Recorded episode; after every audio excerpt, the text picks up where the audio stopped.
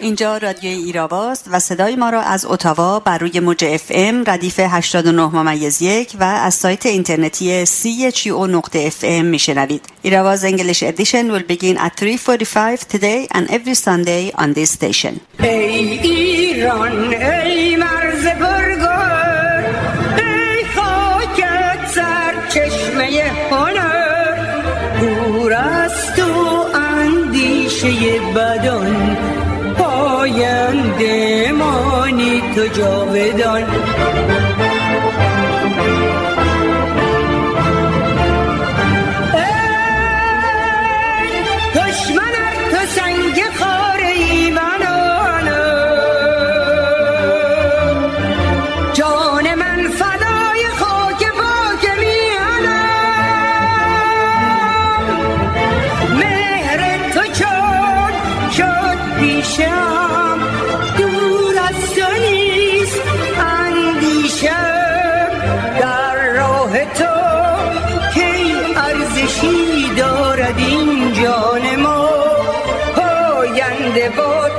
ایران ما هر حرکتی که بتواند تحولی در خود و در جامعه به وجود آورد هنر است.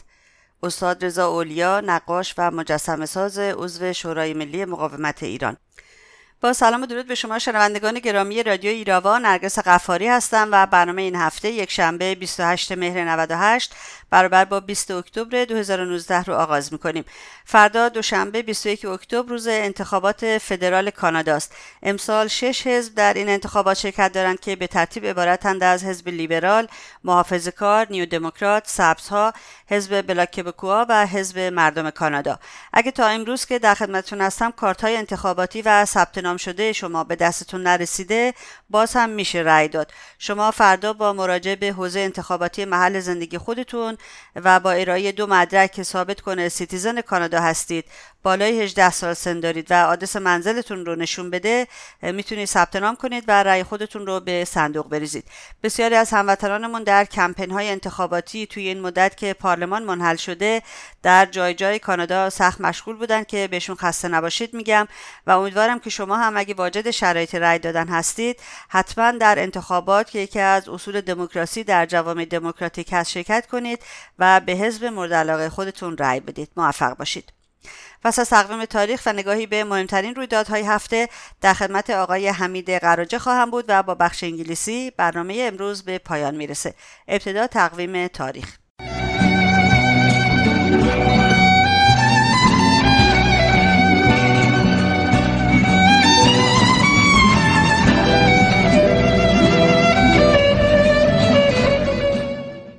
در روز سی مهر 1372 خانم مریم رجوی به عنوان رئیس جمهور دوران انتقال در مجلس شورای ملی مقاومت ایران انتخاب شد. مریم رجوی دانشجوی رشته مهندسی متالوژی در دانشگاه صنعتی شریف در 13 آذر سال 32 در یک خانواده مسلمان غیر سنتی در تهران متولد شد. خواهرش نرگس در زمان شاه به دست ماموران ساواک کشته شد و خواهر دیگرش در زمان حاکمیت آخوندها در حالی که باردار بود اعدام گردید. فعالیت های سیاسی او در سالهای قبل از انقلاب 57 شروع شد و مریم رجوی در انتخابات مجلس 1359 شرکت نمود و 250 هزار رأی به دست آورد. اما تقلبات گسترده عوامل خمینی مانع از ورود او به مجلس شد. او در سال 1363 به عنوان همردیف مسئول اول سازمان مجاهدین خلق ایران انتخاب گردید. انقلاب ایدولوژیک درونی مجاهدین در سال 67 که توسط مریم رجوی به وجود آمد، هدفش مشارکت دادن زنان در سطوح رهبری بود. همینک هزار زن در شورای رهبری مجاهدین خلق وجود دارند. مریم رجوی در اوایل دهه هفتاد شمسی مسئله مبارزه با بنیادگرایی را در سطح بینالمللی و برای اولین بار مطرح نمود و در این راستا فعالیت‌های چشمگیری داشت و توجهات بسیاری را به خود و موزدی به نام رژیم آخوندها جلب نمود. در جریان حمله 17 ژوئن 2003 دولت وقت فرانسه مریم رجوی و دهها تن دیگر از اعضای شورای ملی مقاومت را دستگیر کرد و در پی استرداد آنها به ایران بود که با اعتصاب غذا و خودسوزی های اعتراضی مواجه شد و بالاخره مجبور گردید مریم رجوی را در سوم ژوئیه آزاد کند. پروسه قضایی فرانسه علیه مریم رجوی و مقاومت ایران در 16 اکتبر 2014 به نفع مقاومت ایران به پایان رسید. تحت رهبری مریم رجوی سازمان مجاهدین خلق و شورای ملی مقاومت پس از سالها محدودیت و دستبستگی های سیاسی از لیست سیاه تروریستی کشورهای اروپایی، آمریکا و کانادا خارج شدند. همچنین تحت رهبری او در سال 1395 اعضای سازمان مجاهدین خلق در کمپ لیبرتی پس از سالها محدودیت و تحمل بمباران و محاصره های پزشکی به صورت سازمانی به آلبانی منتقل شدند. در روز سی مهر 1383 خبرگزاری فرانسه متن توافقی را بین سه کشور اتحادیه اروپا و رژیم ایران برملا کرد که طی آن اتحادیه اروپا پذیرفته بود که ما به ازای نگه داشتن مجاهدین خلق در لیست تروریستی این اتحادیه رژیم چرخه سوخت اتمی را به حالت تعلیق درآورد. در سند سه کشور انگلستان فرانسه و آلمان آمده بود ما به نگریستن به سازمان مجاهدین خلق ایران گروه مقاومت ایرانی به عنوان سازمانی تروریستی ادامه خواهیم داد. ریحان جباری متولد 1366 در سوم آبان 1393 به جرم دفاع از ناموس خود به دار آویخته شد. ریحانه در مقابل مرتضی سربندی از ماموران وزارت اطلاعات که قصد تجاوز جنسی به او را داشت از خود دفاع کرده بود. ریحانه طراح دکوراسیون داخلی برای طراحی دکوراسیون مطب مرتضی سربندی ملاقات با او را پذیرفته بود. ریحانه در سن 19 سالگی در سال 1386 به جرم قتل مرتضی سربندی بازداشت شد. پرونده پرپام ریحانه علیرغم فعالیت‌های شبانه روزی مادرش شعله پاکروان در سوم آبان 93 بسته و این دختر جوان به دار آویخته شد. خانواده سربندی تا آخرین لحظه اما از ریحانه می‌خواستند تا موضوع تجاوز را انکار کند اما ریحانه هیچگاه از حق خود کوتاه نیامد و مرتضی سربندی را به عنوان یک متجاوز معرفی کرد. یحیی دولت آبادی یکی از پیشقدمان آزادی دوران مشروطیت که نقش موثری در پیشرفت اهداف انقلاب مشروطه و خدمات ارزنده در نشر فرهنگ و ایجاد مدارس داشت در چهار آبان 1318 درگذشت. او همچنین با اشعار خود در دوران مشروطه و بعد از آن به دفاع از آزادی و آرمانهای انقلابی می پرداخت او در کنار فعالیت‌های سیاسی به فعالیت‌های ادبی سرودن شعر ترجمه داستانها و اشعار و تحریر کتب درسی نیز می پرداخت یکی از آثار موفق او رمانی است به نام شهرناز که او آن را در سال 1295 شمسی نوشت. ویگن دوردوریان در روز 2 آذر 1307 در شهر همدان به دنیا آمد. تحصیلات متوسطه را در سال 1330 برابر با 1951 به پایان برد. او در کافه ها با صدای گرمش در دل مردم کوچه و بازار جا گرفت. اولین اجرای او در رادیو تهران با ترانه محتاب بود که از او چهره مشهور ساخت. ویگن با نواختن گیتارش با اشعاری با های تازه و ملودی های نو چهره تازه در صحنه موسیقی ایران عرضه کرد. نوع موسیقی او که از ملودی های ارمنی، ترکی و گاه اروپایی بهره می برد به جاز ایرانی معروف شد و به ویگن لقب سلطان جاز دادند گرچه موسیقی او ارتباطی با موسیقی جاز نداشت. ویگن در سی تیر 1373 در کنسرت همبستگی شرکت و در کنار هنرمندانی چون منوچهر سخایی اماد رام امیر آرام و دیگران هنرنمایی کرد. این کنسرت در همبستگی با شورای ملی مقاومت برگزار گردید و استاد محمد شمس رهبری ارکستر را به عهده داشت. ویگن در سن 75 سالگی در چهار آبان سال 82 در لس آنجلس بر اثر بیماری سرطان در درگذشت اینک توجه شما را به نگاهی به مهمترین رویدادهای هفته جلب می کنم.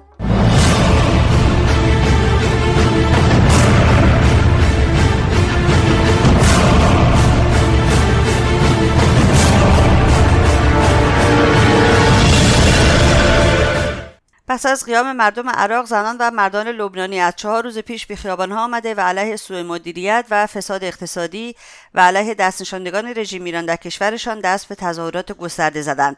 بسیاری از تحلیلگران آن را لرزه بر ارکان رژیم ایران می‌دانند. روز جمعه تظاهر کنندگان در مرکز بیروت و نواحی اطراف آن با شعار اشب یورید از قاتل نظام یعنی مردم خواهان سرنگونی حکومت هستند با ماموران نظامی و حکومتی درگیر شدند. به گزارش تلویزیون العربیه در جریان تظاهرات و درگیری های روز جمعه حداقل دو تن کشته و هفت تن مجروح شدند. فواد سینیوره نخست وزیر پیشین لبنان در مصاحبه با اسکای نیوز تاکید کرد علت بحرانی که لبنان با آن مواجه است سیطره حزب الله بر این کشور است. چنگ انداختن حزب الله بر حکومت لبنان موجب اخلال در قانون اساسی و توافقنامه طائف شده است. اقتصاد لبنان از سال 2011 تا کنون به دلیل نفوذ حزب الله وابسته به رژیم آخوندهای حاکم بر ایران در نهادهای اصلی دولت لبنان روز به روز بدتر شده است. در میان مردم معترض لبنان سلبریتی های این کشور از جمله نادین نسیم نجیم بازیگر و دختر شایسته لبنان در سال 2004 در کلیپ های ویدیویی در کنار مردم دیده می شوند در یکی از صحنه های رویارویی مردم با نیروهای ویژه مردم در پاسخ به پرتاب گاز اشکاور مامورین به سوی آنها ترق پرتاب می کردند در تظاهرات روز شنبه 27 مهر تظاهر کنندگان علیه حسن نصرالله سرکرده حزب الله لبنان شعار دادند. العربیه گزارش داد موضوع چشمگیری که در تظاهرات مردم در لبنان به چشم می‌خورد. خط قرمزهایی است که جامعه شیعیان رد می‌کنند. از جمله حمله به دفاتر حزب الله و نمایندگان پارلمان از حزب عمل با شعار همه همه نصرالله هم یکی از آنهاست. چیزی که هیچگاه در صحنه لبنان سابقه نداشته است. شاید چشمگیرترین چیزی که در منطقه شیعه نشین لبنان به چشم می‌خورد جرأتی است که اکنون در مخالفت با سران گروه های شیعی یعنی حسن نصرالله و نبیه بری وجود دارد. معترضان مسئولیت فقر گسترده و محرومیت را متوجه آنها می‌دانند. العربی افزود ویدیوهای منتشر شده در شبکه های اجتماعی حمله به بسیاری از دفاتر حزب الله و جنبش عمل صورت گرفته است. سعد الحریری نخست وزیر لبنان در یک سخنرانی تلویزیونی گفت هزینه ها را کاهش دادیم و برای افزایش درآمدها کوشیدیم اما دائما با گروه های مانع تراش مواجه می شویم من درد لبنانی ها را درک می کنم و حقشان در ابراز نظراتشان را تایید می کنم وی افسود خشم واکنش طبیعی به عملکرد سیاسی و از کار انداختن حکومت در لبنان است و مردم به ما فرصت زیادی دادند و از ما انتظار اصلاحات و فرصت های شغلی داشتند. از سوی دیگر مایکل پرجنت کارشناس در مؤسسه هاتسون آمریکا در پیامی درباره قیام مردم عراق و لبنان گفت عراقی ها و لبنانی ها در حال اعتراض به سلطه رژیم ایران به کشورهایشان هستند. زمان آن فرا رسیده تا با حمایت نکردن از مؤسساتی که دلار آمریکا را برای سرکوب مردم خود از طرف رژیم ایران استفاده می کنند از خود مردم حمایت شود. قیام مردم لبنان علاوه بر بیروت پایتخت این کشور به نقاط دیگر و شهرهای بزرگ لبنان از جمله ترابلوس سیدا سور النبتیه بلبک و غزه گسترش یافته است. منطقه بقا پایگاه سنتی حزب الله لبنان صحنه اعتراض و تظاهرات مردم بوده است. به چند خبر از سایت کمیسیون زنان شورای ملی مقاومت ایران توجه بفرمایید. عاطفه رنگریز دانشجوی کارشناسی ارشد جامعه شناسی و فعال کارگری از روز چهارشنبه 24 مهر سال جاری در اعتراض به بیعدالتی هایی که در زندان به او روا شده دست به اعتصاب غذا زده است. عاطفه به 11 سال و 6 ماه حبس و 74 ضرب شلاق محکوم شده است. وی در اولین روز از اعتصاب خود در نامه سرگشاده به وضعیت خود در زندان پرداخت. دادگاه استان تهران شش خواننده زن را به اتهام فعالیت غیرمجاز در امور سمعی و بصری و مشارکت در ساخت آثار موسیقی و تصاویر و انتشار آن از طریق شبکه های ماهواره ضد نظام هر کدام به یک سال حبس محکوم کرد. در اردیبهشت 98 یک زن خواننده به دلیل تکخانی در یک تور گردشگری در ابیانه مورد پیگرد قانونی قرار گرفت. از سوی دیگر متین ستوده بازیگر سینما تئاتر و تلویزیون توسط دادسرای ارشاد تهران روز چهارشنبه احضار شد. دلیل احضار متین ستوده پوشش وی در مراسم اکران یک فیلم عنوان شده است. دیوان عالی رژیم حکم شلاق و تبعید سلمان خدادادی به اتهام تجاوز به زهرا نویدپور را تایید نکرد. به دنبال شکایت زهرا نویدپور شعبه دادگاه کیفری استان تهران سلمان خدادادی را به اتهام زنای بدون عنف مجرم شناخت و به 99 ضرب شلاق و دو سال تبعید و محرومیت از مناسب انتخابی و انتصابی محکوم کرد. رأی دادگاه مورد اعتراض خدادادی قرار گرفت و پرونده وی به شعبه 47 دیوان عالی رژیم رفت. دیوان عالی تعرض را رد کرد و به بهانه پرونده پزشکی متهم که دچار بیماری قند خون است و انسولین تزریق می کند اعتراض این فرد را وارد دانسته و رأی صادر شده را مورد تایید قرار نداد. پرونده یک بار دیگر به دادگاه کیفری استان تهران برگشت تا مجددا رسیدگی شود. زهرا نویدپور 28 ساله اهل ملکان در استان آذربایجان شرقی بعد از مرگ پدرش به دنبال شغلی بود. سلمان خدادادی نماینده شهرستان ملکان به بهانه دادن کار او را به دفتر خود در تهران کشاند و مورد تجاوز قرار داد. زهرا نویدپور با در دست داشتن فایل صوتی و مدارک مشخص از تهدیدها اقدام به شکایت علیه سلمان خدادادی کرد ولی به دلیل زدوبندهای او شکایتش پیش نمی‌رفت و قاضی قصد محکوم کردن او را داشت. در یک درگیری لفظی در مجلس خدادادی زهرا نویدپور را تهدید کرد. دستور می‌دهم خودت و خانوادت را سربنیز کنند و شبانه بکشند. زهرا در نامه به قاضی پروندهش نوشته بود که امنیت جانی ندارد. همچنین با دستخط خود نوشته بود تقاضای امنیت دارم. سرانجام شب 16 دی ماه 97 جسد زهرا نویدپور در خانه مادرش پیدا شد. اینطور به نظر می‌رسید که او خودکشی کرده باشد و قرار بود پزشک قانونی در رابطه با علت این مرگ مشکوک کالبدچکافی انجام دهد ولی نیروهای امنیتی جسد زهرا را شبانه روبوده و قبل از کالبدچکافی در یک روستا دفن کردند. چند خبر اعتراضی. روز یکشنبه 28 مهر کارگران اعتصابی کارخانه آذرا به عراق با مسدود کردن ریل راهن شمال به جنوب کارگران نشکر در 28 روز اعتصاب خود در حمایت از همکاران اخراجی خود و عدم امنیت شغلی و خواست لغو خصوصی سازی کارگران اعتصابی شهرداری کوت عبدالله در شهرستان کارون در اهواز برای دستیابی به مطالباتشان مقابل ساختمان شهرداری رژیم روز شنبه 27 مهر جمعی از مردم بهبهان در اعتراض به بیکاری و استخدام نیروهای غیربومی در پالایشگاه بیت بلند دو خلیج فارس در مقابل محل نماز جمعه با حمل پلاکاردهایی چون زندان را میپذیریم ذلت نمیپذیریم. ما تشویش کننده اذهان عمومی و نشر اکاذیب نیستیم. فقط حقمان را می‌خواهیم و کیست ما را یاری کند؟ روز جمعه 26 مهر مردم چنار محمودی با آتش زدن خانه بهیاری که با سرنگ آلوده باعث شد 300 تن از مردم به ویروس HIV مبتلا شوند و دانشجویان دانشگاه تهران با بایکوت سخنرانی حسن روحانی که برای سندلی های خالی دانشجویان برای هیئت همراه خود حرف می‌زد با شعارهای همچون دانشگاه پولی شد دانشجو زندانی شد تجمعات اعتراضی برپا کردند. بر اثر ریزش معدن سامان کاوش در تبس تعدادی از معدنچیان جان سپردند پیکر بیجان دو تن از کارگران معدن تا عصر پنجشنبه از زیر آوار بیرون کشیده شده بود در همین رابطه خانم رجوی رئیس جمهور برگزیده شورای ملی مقاومت برای دوران گذار با معدنچیان تبس ابراز همدردی کرد و در حساب توییتر خود نوشت این ارمغان حاکمیت ننگین آخوندهاست که اموال مردم ایران را چپاول می کند یا در پروژه های ضد ملی اتمی و جنگ افروزی خارجی هدر می دهد. و دو خبر از های رژیم. وضعیت جسمی زندانی سیاسی محمد نظری به دنبال ممانعت مسئولین زندان ارومیه از معالجه وی در بیمارستان وخیم گزارش شده است. به گفته یکی از نزدیکان وی در نتیجه اعتصاب غذای 99 روزه محمد نظری تومور مشکوک در معدهاش دیده شد اما تاکنون مسئولان زندان ارومیه اجازه معالجه را به وی ندادند. این در حالی است که به گفته وکیل وی حال این زندانی سیاسی وخیم می باشد محمد نظری از 9 خرداد 73 تا کنون به مدت بیش از 25 سال در زندان به سر می‌برد. وی در تابستان سال 96 در اعتراض به شرایط غیرانسانی زندان به مدت 99 روز در اعتصاب غذا بود. زندانیان سیاسی مهدی فراهی شاندیز و رضا ریاضت پس از اعلام انتصاب غذا به های انفرادی منتقل شدند.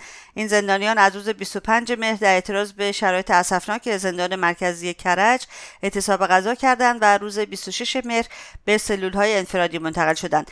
بر اساس خبر سایت سازمان مجاهدین خلق زندانیان این زندان که تعداد آنها در یک سالن به بیش از 200 نفر می‌رسد از داشتن تخت و اتاق نان به اندازه کافی و با قیمت مناسب بهداشت و امکانات شستشو و امور بهداشتی محروم بوده و علاوه بر اینها وجود حشراتی مانند ساس، شپش و سوسک در سالن‌ها بیداد می کند.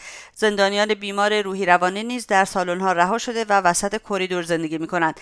زندانی سیاسی مهدی فراهی شاندیز فارغ التحصیل رشته مهندسی برق و دبیر دبیرستان‌های تهران است. او در سال 90 بازداشت و به اتهام توهین به خامنه ای و اخلال در نظام به سه سال زندان محکوم شد. اما حکم او در زندان پس از پرونده های متعدد به 12 سال افزایش یافت. محمد ریاضت راننده اتوبوس شرکت واحد کرج در مرداد 97 در تظاهرات سراسری بازداشت و به اتهام تبلیغ علیه نظام و توهین به خامنه ای به دو سال زندان محکوم شد.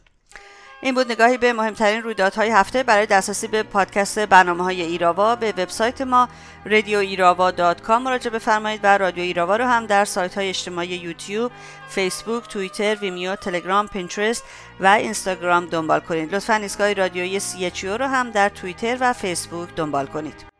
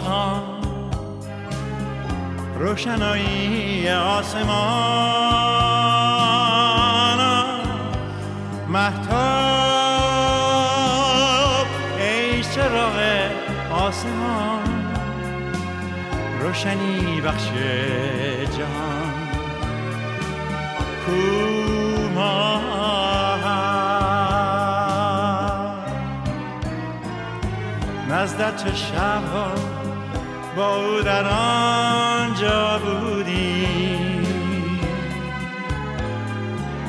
فارغ ز دنیا لبها به لبها بودی. با یک دگر ما پیش تو تنها بودی. مفتون و شیدا غرق تماشا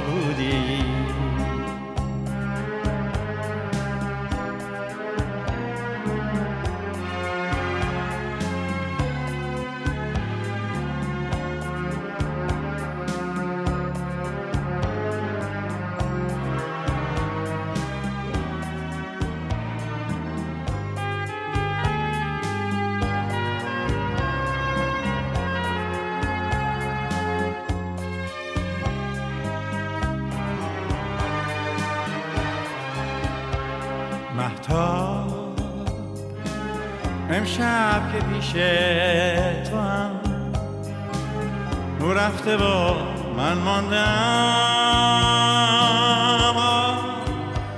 افسوس رفت آن دوران گذشت. سر نهم بر از هجرت. نزدت چه شبها با او در آنجا بودی فارغ ز دنیا لبها به لبها بودی با یک دگر ما پیش تو تنها بودی مفتون و شیدا غرق تماشا.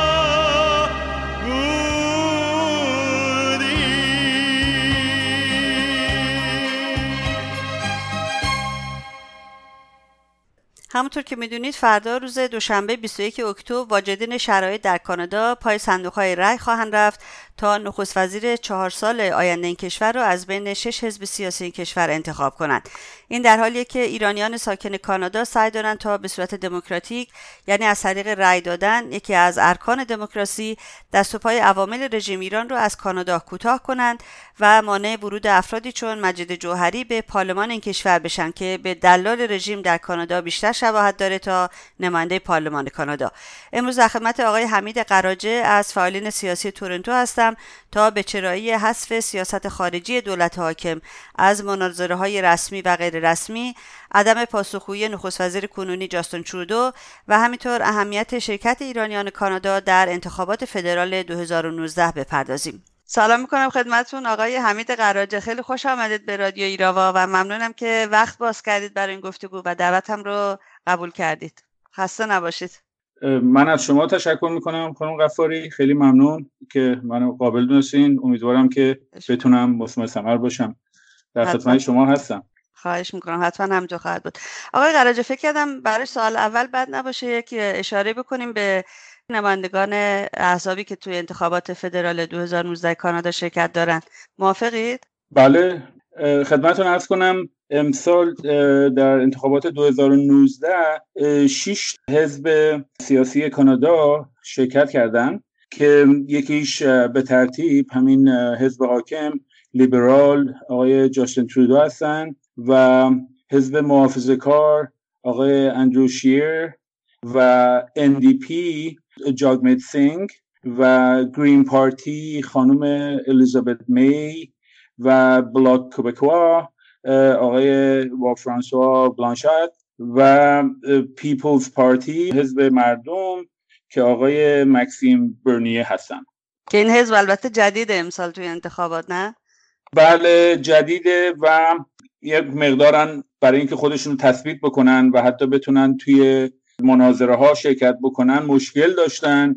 چون که خب کسی رو به عنوان نماینده در مجلس الان ندارن. درست. و قبولن نمی‌کردن که در مناظرات شرکت کنن ولی بالاخره قبول کرد الکشن کانادا که اگر بیاد تا 90 درصد حوزه های انتخاباتی نامزد مشخص کنه بهش اجازه میدن که بعد از اینکه اونن این کار تونست بکنه بالاخره اونن رسمیت شمردن و و امیدواریم که به حال حضورشون رو توی کاملا این انتخابات خوب ببینیم البته ما از مواضع حزب مردم کانادا زیاد واقف نیستیم درسته؟ چون تازه کار هستن و توی حداقل توی مناظره که توی کبک داشتن به نظر نمی اومد که به طور عمومی مواضع حزبشون رو اعلام کرده باشن.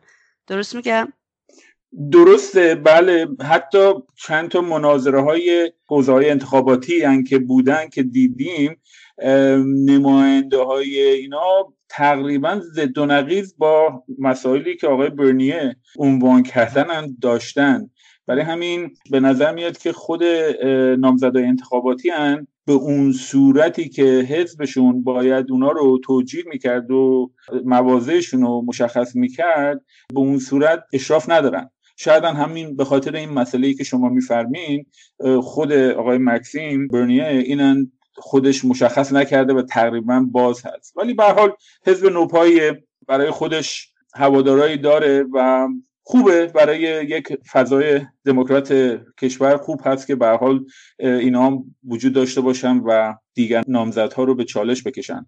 که برخورداشون به حال در بعضی مسائل می‌بینیم که خوبه. قابل تحمل هست که ببینیم واقعا چی میگن. امیدواریم که موفق باشن. درست. امیدوارم همشون موفق باشن. به شرط اینکه در رابطه با دیکتاتورهای سیاست قاطع بگیرن آقای قراجه. به خصوص بله رژیم ایران. اتفاق سوال بعدیم در رابطه با همین هست. حتما شما هم دیدین مناظره انگلیسی انتخاباتی رو که توی موزه تاریخ در گتینو به زبان انگلیسی البته برگزار شد. متاسفانه سیاست خارجی اصلا مورد بحث قرار نگرفت. و تا اونجایی که به ما ایرانیا برمیگرده اقدامات تروریستی رژیم ایران رو که الان همه دنیا دربارش دارن صحبت می‌کنن اصلا شامل نمی‌شد. خواستم دلیلش رو از نظر شما بدونم. خب این همش مواردیه که متاسفانه در کانادا داره به وجود میاد و تمام مردم کانادا یه مقدار نگران این مسئله هستن که واقعا دموکراسی الان در خطر هست. چرا؟ چون که حزبای حاکم و مخصوصا امسال توی این فرصتی توی این فرصت که بهش میگیم رید پریود شیش هفته ای که بعد از انحلال پارلمان و تا انتخاب نمایندگان جدید و نخست وزیر. جدید میان انتخاب می‌کنن. تقریبا این حزب حاکم کنترل می‌کنه این شرایط رو و هر چیزی که اگر به ضررش باشه یا مسئله مشکلاتی رو براش به وجود بیاره که در این انتخابات بعد به ضررش تموم بشه رو تقریبا یا منحلش می‌کنن که مردم نتونن به اون صورت اینا رو به چالش بکشن و زیر ذربین بذارن. خب قاعدتا همونجوری که خودتونن گفتین این سیاست خارجی حزب لیبرال و دولت حاکم آقای جاستین ترودو در این چهار سال گذشته بسیار می‌تونیم بگیم نمره ردی گرفته بود و هست و هیچ کس از برخوردی که کانادا با مسائل خارجی انجام داده بود راضی نبود. و خب قاعدتا اینن نمی‌خواست که این صحبت ها پیش بیاد توی این مناظره ها و به چالش کشیده بشه و به قول معروف مردم رو در تردید بندازه که تصمیم بگیرن که بهش رأی بدن یا نه. برای همینن ترودو قبول نکرد که این سیاست خارجی صحبت بشه و پنج تا محور موضوع گذاشتن که فقط اون مسائل صحبت بشه که این سیاست خارجی کانادا جز اون نبود. البته فقط در این سطح رهبران حزب این مسائل امسال اینجوری پیش نمیاد. حتی توی حوزه های انتخاباتی هن نماینده هایی که الان در دولت هستن حق تقریبا دارن تحمیل می‌کنن این پروسه رو و به طوری که خودشون می‌خوان این مناظره ها داره انجام میشه. مثلا توی همین حوزه که این نماینده مزدور رژیم وجود داره این آقای جوهری اینن توی تنها یک بار مناظره اجازه دادن که پیش بیاد و توی اونن سوالهایی رو فقط گذاشتن که مطرح بشه که به نفع خود ایشون بود. و به اون صورتی رو که مردم و اهالی ریچموند هیل انتظار داشتن که خود شخص این نماینده رو به چالش بکشن و به سوال ببرن نتونستن انجام بدن. به حال در کل اگه خدمتتون بگم امسال در این انتخابات این به اوج خودش رسیده که واقعا به نظر خیلی از کانادایی ها این مورد حق دموکراتیک هر کشوری یا ما کانادایی ها داره واقعا زیر خطر هست. چون که حزب حاکم واقعا تاثیر بسیار زیادی توی کنترل کردن این پروسه انتخابات داره و مردم نمی‌تونن به اون صورتی که باید نامزدهای انتخاباتی رو یا اون افرادی که حاکم هستن رو به چالش بکشن و ازشون بخوان که جوابگو باشن برای مشکلاتی که در چهار سال گذشته به وجود آوردن. و ترودان واقعا سعی کرد و تقریبا از این مسئله موفق شد که این سیاست خارجی رو مخصوصا نسبت به ایران اصلا تو هیچ جایی به اون صورت الان مطرح نیست متاسفانه.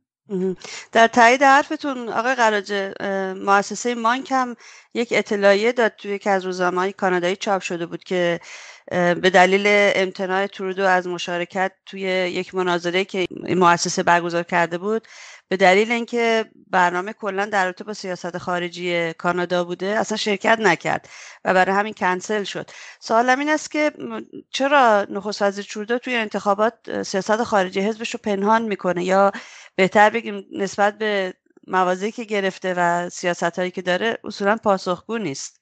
خب به خاطر اینکه کاملا شکست بزرگی تو این چهار سال گذشته در سیاست خارجیش داشته. و نسبت به بیشتر همه کشورها تقریبا. ولی خب در مورد کشور خود ما ایران خب دفعه پیش سعی کرد قول و قرارهایی بده.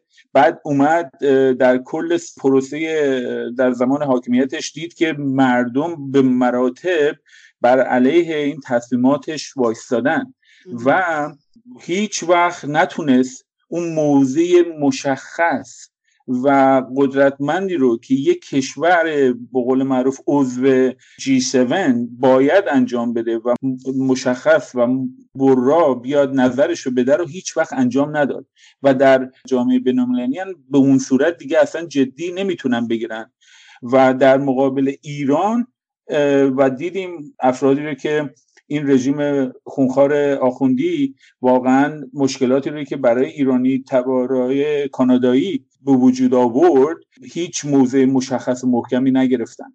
و مسائلی هن که روی میز بود که باید انجام می‌دادن همه اونها رو به نحوی در قبال ایران مخصوصا. اصلا بیاعتنایی کردن بهشو و اصلا نه پیش بردن نه خود وزارت امور خارجه سعی کرد انجام بده. مثل نامگذاری تروریستی سپاه پاسداران. بله دقیقا. مهمترینش همین که حتی خب به حال در دستور کار بود و باید انجام می‌شد و کسانی که واقعا پشت این قضیه بودن از حزبهای دیگه که اصلا نذاشتن اونا به کارشون برسن چون که آقای گارنت جینس بود که واقعا یه طرح بسیار خوبی رو آورد و در پارلمان گذاشت. خودش برای اینکه بی رو نشه اومد رأی مثبت داد ولی کاملا بایگانیش کردن و گذاشتن کنار و کاراشو اجازه ندادن که پیش بره. برای همین واقعا سیاست خارجیش مخصوصا نسبت به ایران یک شکست بزرگی بوده و نمی‌خواد این مسئله اصلا توی مناظره ها یا توی بحثایی که این برانور پیش میاد بحثش پیش بیاد که خب خوب نیست. اصلا ما از این قضیه به مراتب ناراحتیم. حتی دیدین دیگه توی مناظره مکلین که غیر رسمی بود توی اون شرکت نکرد. و یه پودیوم خالی براش گذاشتن که نگاه کنین این مثلا آماده نیست جوابگوی سوالات مردم باشه. به حال همونجوری که اشاره کردم این انتخابات امسال دولت حاکم به مراتب در این زمینه فشار بسیار غیر دموکراتیکی رو به وجود آورده که این به اوجش رسیده. در 20 سال گذشته تقریبا این مسائل به نحوی از طریق حزبهای حاکم به وجود می اومد ولی امسال در این الکشن 2019 دیگه واقعا به اوج خودش رسیده و مردم همه واقعا ناراحتن و نگرانن که پروسه دموکراتیک انتخابات که مردم واقعا باید افرادی رو که صلاحیت داشته باشن و یا حداقل پاسخگو باشن برای مسائلی که به وجود آوردن یا مشکلاتی رو که به وجود آوردن و این فرصت رو نخواهند داشت رو نگرانن که چرا نمی‌تونیم ما در این شرایط دموکراتیک این مسئله رو به پیش ببریم که باعث اصلیش همین آقای جاستین ترودو و حزب لیبرالی که محدودیت های بسیار زیادی رو به وجود آوردن. البته آقای قراجه شاید نمی‌دونم فکر می‌کنم نمیشه زیاد بهشون ایراد گرفت چون چهار سال پیش توی کمپین انتخاباتیشون دو سه تا قول انتخاباتی داد که البته فقط یکیش عملی شد ولی گفت که سفارت ایران رو باز می‌کنه روابط اقتصادی و روابط سیاسیش رو با رژیم ایران اثر می‌گیره. فکر نمی‌کنید زیاد جای تعجب نباد باشه؟ بله خب همون چون که متوجه شدن که وقتی که میان قول میدن و نمی‌تونن انجام بدن خب کاملا به ضررشون تموم میشه و نمی‌خوان مردم الان این مسائل یادآوری بشه براشون. می‌دونین؟ خب متاسفانه زمانی که میگذره مسائل فراموش میشه. ولی زمانی که بحثش پیش بیاد خب همه یادآوری میشه براشون. همین مسائلی که شما الان عنوان کردیم بله در انتخابات گذشته بود.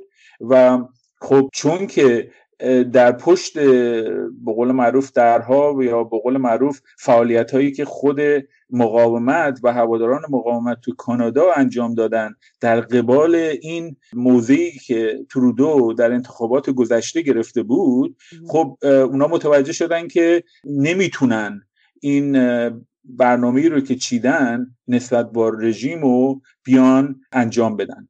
و خب این همش به خاطر فعالیت های بسیار زیاد هواداران و واقعا مردم شریف ایران و هستش که در کانادا زندگی می‌کنن و نمی‌خوان اجازه بدن این سیاست هایی رو که غلط هست این کشور کانادا الان بخواد بیاد اینجا اجرا کنه. توی اون مناظره انگلیسی که الان خدمتتون گفتم آقای قراجه توی گتینو بود توی موزه تاریخ شش نامزد انتخاباتی هم شرکت داشتن. آیا دلیل دروغ مردن یا کلاهبرداری که آقای اندروشیر به جاستن چوردو گفت آیا همین ها هستن؟ بهش گفت فونی اند فراد. خب ببینین تودو چندین مورد پیش آورده که واقعا نشون میده که اصلا قادر به انجام قولهایی رو که داده بود نیست. خب علتی که گفت به این نظیر بود که گفت اصلا ترودو مثلا دروغو که اصلا یادش نمیاد که چند دفعه مثلا صورتش رو سیاه کرده. چون که خب مثلا ترودو گفته بود که او من فقط یک بار این کار کردم ولی بعدا معلوم شد که بیشتر از یه بار بوده که این کار انجام داده. ولی خب این فقط نبوده. ببینین آقای ترودو مثلا همیشه تو صحبتاش می‌گفت که من حامی حقوق اقوام بومی indigenous Canadian افراد بومی هستم. ولی اومد چه کار کرد؟ در کناری که این همه تظاهر می‌کرد که من حامی حقوق indigenous people افراد بومی کانادا هستم اومد دادستان کلشو که از همین کانادایی اصیل بومی نژاده برکنارش کرد. خب از طرف دیگه همیشه توی صحبتاش می‌گفت که من طرفدار طبقه متوسط هستم و خودش اصلا می‌گفت من قهرمان طبقه متوسطم. اومد چیکار کرد؟ مالیات طبقه متوسط رو برد بالا. خب هیچ وقت حرفش درست نبوده. برای همینن آیه شیر گفتش که تو دروغگویی و هیچ وقت اصلا معلوم نیست حرفایی که می‌زنی خودتن نمی‌دونی که قول قراری که قبلا داده بودی تا چه حدی زیر تمام این مسائل زدی. و خب با اون رنگ کردن صورتش و چون که ایان بود این دیگه کاملا خیلی روی صحبت ها پیش اومد و همه جا بحثش از این طریق اومد. ولی در کل برخورد خود آقای ترودو با مسائلی رو که قول قرار داده بود ولی زیرشون زده بود و بازم قبول نمی‌کرد و به چالش کشیده بود. آقای اندروشیر آقای قرجه آیا مجید جوهری و علی احساسی نمایندگان حزب لیبرال هم توی این انتخابات امسال شرکت دارن؟ بله دارن. هر دو هستند و دوباره دارن پیش میان. ولی خب مردم این دفعه منظورم افرادی که در حوزه انتخاباتشون هستن بسیار هوشیار هستن و سعی خواهند کرد که افشاگری های کامل رو نسبت به اینا پیش بیارن که به حال اون کسی که واجد صلاحیت هست بتونه به اینا بیاد. به حال این حتما کارنامه کاری این مجید جوهری رو همه می‌دونن که در چهار سال گذشته خب هیچ کاری برای مردم ریچمون هیل که حوزه انتخاباتیش هست هیچ وقت نکرد. و نه تنها اون بلکه برای ایرانیان کانادایی که دغدغه‌شون این رژیم منفور آخوندی تو ایران هست و نمی‌خوان تاثیراتی که اونها دارن توی این جامعه ایرانی کانادایی به وجود میارن هیچ سعی نکردن جلوی اون مسائل رو بگیرن در عوض چیکار کرد؟ اولین فرصتی که پیدا کرد بعد از انتخاباتش یه عده از این نماینده های فاسد مجلس رژیم آخوندی رو دعوت کرد آورد توی دفتر حوزش هم باهاشون عکس گرفت و کلی خاص به حال خودشون نشون بده. بعد دوباره اومد سعی کرد خط هوایی هواپیمایی ماهان رو را بندازه به کانادا. که خب همه می‌دونن این هواپیمایی ماهان متعلق به سپاه منفور پاسدارانه که مردم اصلا نمی‌خوان دست پای اونا باز بشه توی این مملکت.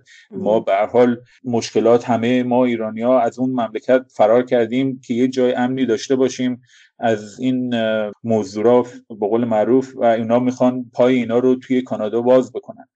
و مهمترین کار دیگه یعنی که می‌تونه یعنی مشخص یعنی ماهیتش رو که خب می‌دونیم همین صحبتی که الان کردیم که تو این آقای گارنت جینش که اومد اون درخواست رسمی پارلمان داد که سپاه رو بذارن توی لیست تروریستی اونم نیومد رأی مثبت بده. در حالی که رهبر حزبشون این کارو کرد.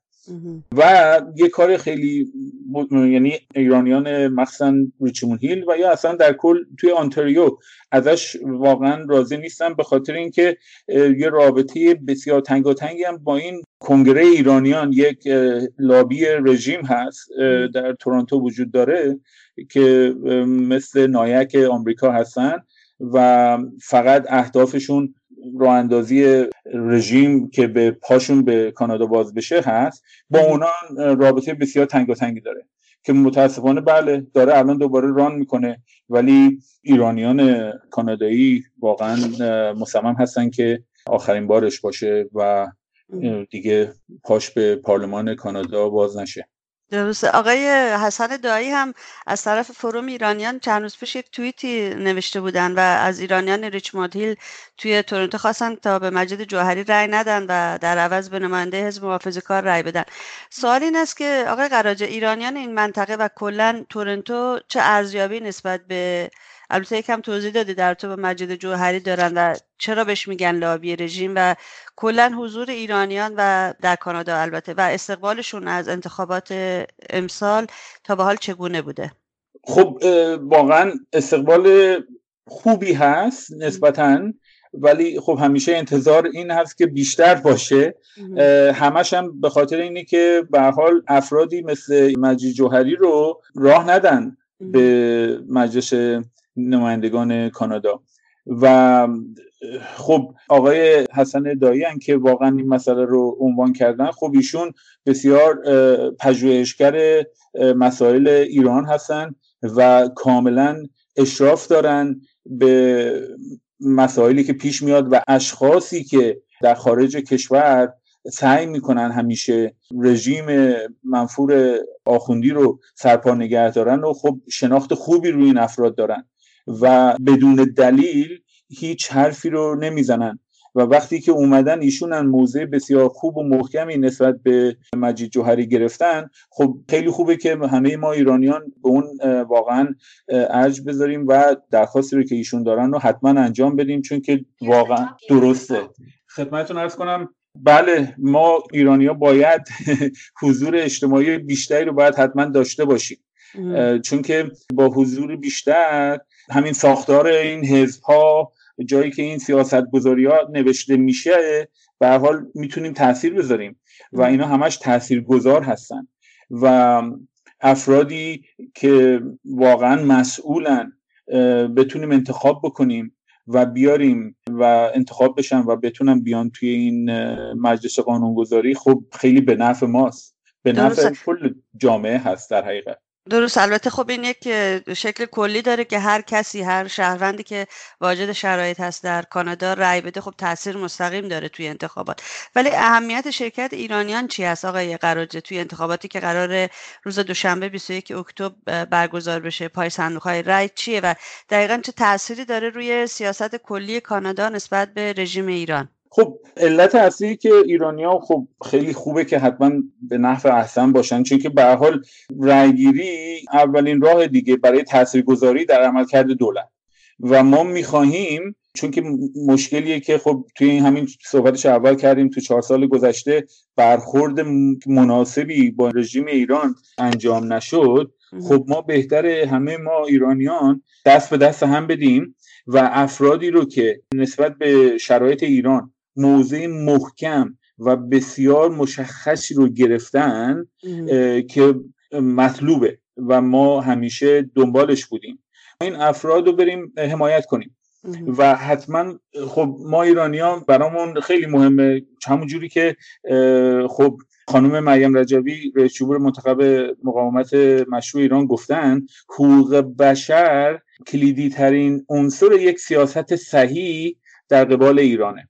خب ما باید بیایم سعی کنیم حتما تو این انتخابات بسیار فعال باشیم و حمایتمون رو از نامزدهایی که در این راستا در این راستا در این همین مسئله ای که مشخصا برخورد محکم با این رژیم ضد بشری توی دستور کارشونه اینا رو حمایت کنیم.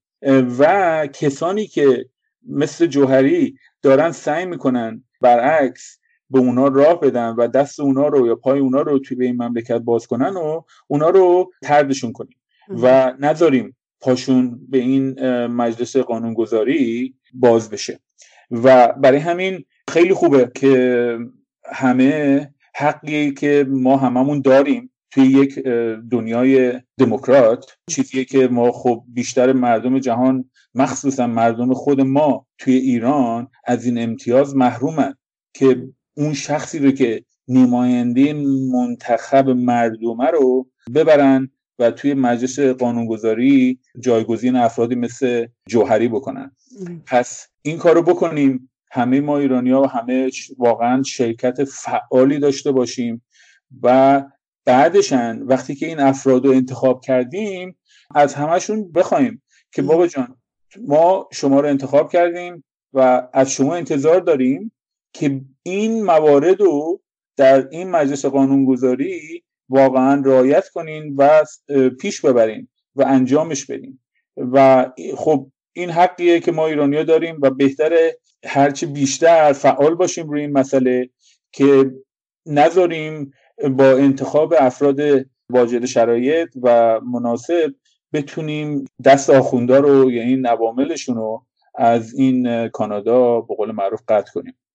آقای قراجه تا اونجایی که من می‌دونم تنها حزبی که به طور مشخص در رابطه با رژیم ایران توی این انتخابات حالا نه به صورت مناظره ولی به هر حال موضع قاطع گرفته آقای اندروچیر هست که قول داد اگر حزبش برنده بشه سپاه پاسداران رو توی لیست تروریستی می‌ذاره. آیا احزاب دیگه هم سر این مسئله اصلا صحبت می‌کنن یا نه؟ نه خیر اصلا. همون جوری که اول صحبت شد خب حزب لیبرال و آقای ترودو که اصلا وارد این بحث نمیشه. و حزب نیو دموکرات پارتی هن که در این موارد برخوردهای در چهار سال گذشته رو خدمتتون میگم بله. برخوردهای نامتناسبی با بعضی از افراد توی کانادا داشتن و هیچ وقتن اونها سعی نکردن این مسئله رو پیش بیارن. فقط فقط بله آقای اندروشیر و حزب محافظه کار هست که اینو که حق واقعا طبیعی و درست و بسیار مشخصیه که ما همه ایرانیا نه تنها ایرانیا برای یه دونه کانادای سیف و برای کشوری که امن بتونه باشه واقعا باید این کارها رو کرد و دست و پای این عوامل رژیم مخصوصا سپاه رو باید از کانادا قطع بکنیم که اینا خب بسیار تشخیصشون درسته و اینن اعلام کردن و خب این مورد حمایت ایرانیان آزاده کانادایی قرار گرفته. دقیقا همینطوره. آقای قراجه خیلی از توضیحاتتون و به خصوص وقت گرانبهاتون که به این بحث اختصاص دادین تشکر می‌کنم. امیدوارم دولت بعدی کانادا هر کی می‌خواد باشه فرق نمی‌کنه ولی ما حداقل ایرانیا انتظار داریم و خواهان این هستیم که به نگرانی های جدی و واقعی ما تو این کشور اهمیت بدن و یک موضع قاطع در قبال رژیم ایران بگیرن و از همانتر که اون رو عملی بکنن. روزتون بخیر. روز شما هم بخیر. با تشکر از این فرصتی که به من دادین. خیلی ممنون. آنچه شنیدید گفتگوی رادیو ایراوا بود با آقای قراجه. پادکست برنامه های ایراوا مثل همیشه در سایت ما رادیو ایراوا دات کام و شبکه های اجتماعی موجود هست. از اینکه ما رو تا این لحظه همراهی کردید ازتون بسیار متشکرم و توجهتون رو به بخش انگلیسی ایراوا جلب می‌کنم. روز و شب شما بخیر و زنده باد آزادی. Good afternoon. My name is Narges Ghaffari, and you're listening to Radio Irava on CHUO 89.1 FM and CHUO.FM in Ottawa. Today is October 20, 2019. Tomorrow, Monday, October 21st, is Election Day in Canada, and Canadians will cast their ballots in order to choose Canada's next Prime Minister from their favorite parties Liberals, Conservatives, NDP, Green, or People's Party of Canada. If you haven't voted already, it's your last chance on Monday. Good luck.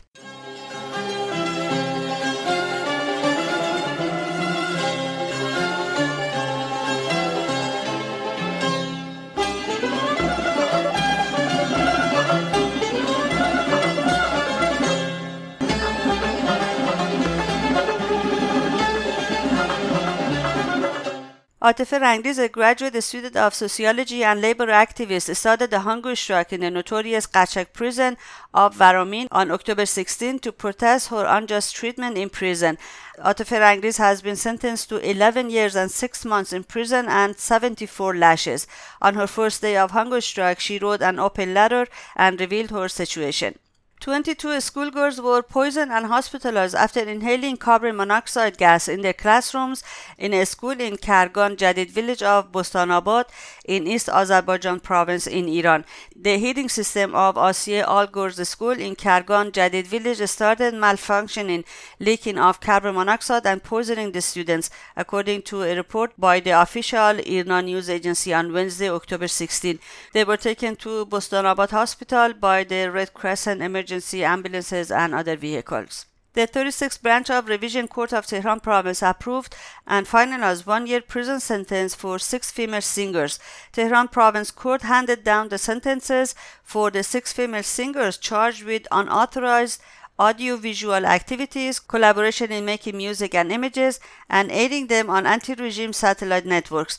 In May of 2019, a female singer was prosecuted for solo singing during a tour of Abiane, a village of Isfahan province in Iran. In another event, Tehran's guidance ministry court summoned Matin Sotude, a cinema, television, and theater actress, on October 16 for the way she had dressed up during a screening ceremony of a movie. The Tehran Iran Supreme Court rejected the flogging and exile verdict of Salman Khodadadi, accused of raping a young woman, Zahra Navidpur. Following a suit filed by Zahra Navidpur, Tehran Province Criminal Court convicted Salman Khodadadi of adultery without use of violence and sentenced him to 99 lashes in addition to two years of internal exile and the provision of holding elected or appointed positions. Khodadadi objected the verdict and his case was undertaken by one of the branches of the Tehran Supreme Court. Zahra Navidpur, 28, from the city of Malekan in East Azerbaijan province, was looking for a job after her father's death when she was offered a job in Tehran by Khodadadi, the deputy of Malekan in the Iranian regime's parliament. Zahra was locked up, harassed, and subsequently raped by Khodadadi at his office in Tehran. Then she was threatened and warned against telling anybody about the incident but Zahra filed a suit against Khodadadi. She also had audio recordings and other incriminating documents at hand, but due to deputy's collusion with the court, she faced an unfair trial and a proceeding judge who was intent to incriminating her. In a verbal encounter in the parliament building, Khodadadi had threatened to kill Zahra and her family overnight without anybody knowing. In a letter to the judge presiding her case, she wrote that she had no security and she needed to be protected. Finally, Zahra Navidpur was found dead at her mother's home on January 6. It seems that she had committed suicide. The coroner's office was supposed to perform autopsy on Zahra Navidpur's body to determine the reason for her suspicious death, but security forces stole and secretly buried her body in a village before autopsy. Tehran University students held a protest against Rouhani's speech at Tehran University on Wednesday, October 16. They held their protesting gathering in front of the university's mosque. They also spoke out against the heavy prison sentences issued for students activists and depriving them of continuing their education. For more news about Iran, please visit radioirava.com or go to chuo.fm and follow the links to our website. And that's it for this edition of Radio Irava. And thank you very much for being with us. Be sure to tune in to Irava next Sunday at 3 p.m. our local time right here, chuo.fm and chuo 89.1 FM. Till then, goodbye and bedrood. And as always, long live freedom. Have a great day.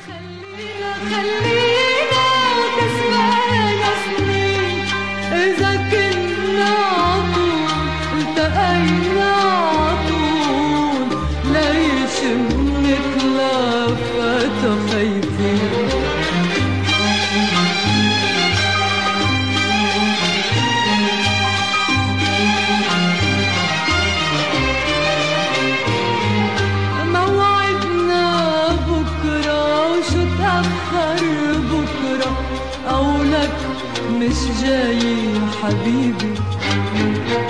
عم شوفك بالساعة بتكات الساعة